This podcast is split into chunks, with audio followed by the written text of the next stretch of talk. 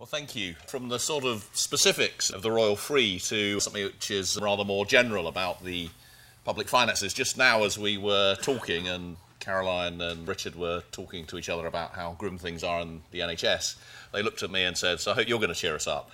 And they've obviously not heard me speak before. I'm afraid I'm probably not going to when I think about the position of the public finances. And I'm going to talk particularly about the autumn statement, which happens a week today at which point I think we will find out a lot more than we do now about where I think we can think of as the new government is going to go with the public finances. And I should start by saying I've got less idea of the answer to that question than I've had at least since 2010 and probably before. I really don't know even what sort of broad direction the new Chancellor is going to go in. So let me just say a few words about where we are, about how things have changed over the last nine months or so, and about where we might end up going. So looking back to the budget in March, which was only nine months ago, though it feels like a lifetime considering what's uh, happened in the period. Since then, the then Chancellor, George Osborne, was planning to take us from where we are, which is a deficit of around 70 billion or so, to a surplus on the public finances in 2019 20. And subject to some strange fiddling of the figures, which I won't go into, he was broadly going to achieve that by imposing some reasonably significant additional spending cuts and some smaller tax rises.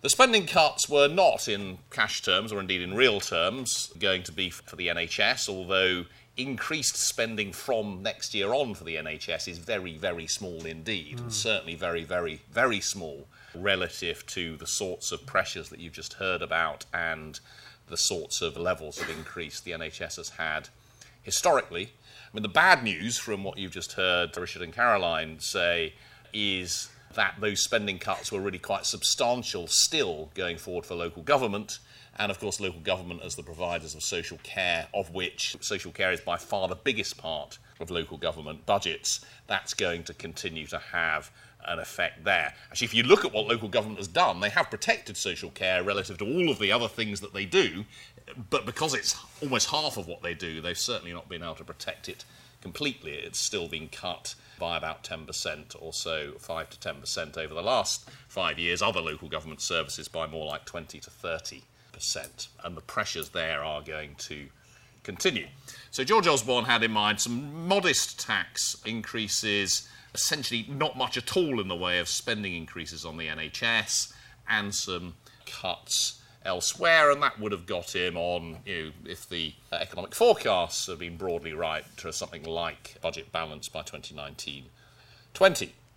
Now, last year, about this time last year, the government legislated three fiscal rules. One was to cap welfare spending at a particular level. One was to ensure that debt falls as a fraction of national income every year. And one was to get to that surplus in 2019 20. Well, the first two of those are already bust, and the third one has been abandoned. So that's a zero out of three within a year of something they actually legislated. I'm not sure quite who goes to prison as a result of that. But that leaves us, and one of the reasons why I'm so uncertain about what the new Chancellor will do, that leaves us with no, at the moment, guiding rules as to what they're trying to achieve. And I think we will find out next Wednesday what the new Chancellor is trying to achieve. So, why have they abandoned the target to get to surplus in 2019 20? Well, because they're not going to reach it. And why aren't they going to reach it? Well, essentially because the economic forecasts have deteriorated post June the 23rd. So, what are the new economic forecasts? Well, broadly speaking, the Bank of England thinks that the economy will be about 2.5% smaller in 2020 than it would have been had we voted the other way on June the 23rd. Now, there's obviously a lot of uncertainty about that, and I should stress that we're going into the next few years with huge uncertainty about where the economy is going. But we've already seen, as you know, a 15% devaluation in the exchange rate, which will make us all worse off. The price level will be about 2.5% higher as a result of that. That makes us worse off. There will be uncertainty in terms of investment decisions that companies make in the short run. So we can assume that the economy will do at least a bit less well than it would have done in the absence of that vote. So, what's the impact of that on the public finances? Well, we'll lose about 25 billion in tax revenue as a result of that. If we're worse off, we pay less tax. That's the way things work. Our estimate is that if the Chancellor does nothing next week, then we'll be heading for a deficit of 15 to 20 billion as opposed to a surplus of 10 billion in 2019-20. Now, a deficit at that level is actually pretty small by historical standards. The problem is that debt at about 85% of national income will be the highest it's been since the early 1960s. So, what's the Chancellor going to decide to do in that context of very serious spending pressures, deficit significantly higher than was intended, and debt at very high levels, at least by recent historical standards? And that's where I don't know the answer. now, he could decide that because there is a short term shock to the economy following June the 23rd. He'll follow the Bank of England, who eased monetary policy in August by easing fiscal policy to support the economy, and that could mean some temporary tax cuts or some additional spending on infrastructure or possibly uh, on the NHS, and a deficit which is significantly higher in 2019 20.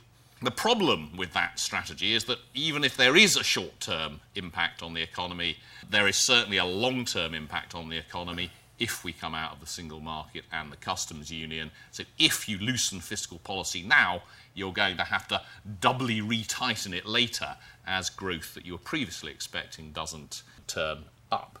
So he could decide to have a short term fiscal stimulus, but that will be postponing the pain uh, as a result of our diminished economic outlook. He could decide to essentially do nothing. He could exactly leave all of George Osborne's plans in place, and that will take us to this 15 to 20 billion deficit. He could decide to set some other set of fiscal rules entirely. And actually, I think you know the funding for the health service and for all other public services over the next four or five years are going to be very significantly determined by the fiscal framework that the new Chancellor decides to put in place. And as I say, I don't know which direction that's going to head in. And just uh, one final word. I mean, one of the things which will clearly be at the top of his mind, both in the short run and in the long run, will be the things that we're talking about today. Spending on the health service is a very large fraction of public spending, and a growing fraction has been growing over the last 30, 40, 50 years and will grow over the next 20 or 30 years as a fraction of the total, both because of the way that demand for health works and because of demographic change. Tackling that and thinking much more seriously about the long run as well as the short run, and I know we're not focused on the long run today, is going to be part of the whole debate or the whole political future of the country as well as of the NHS specifically.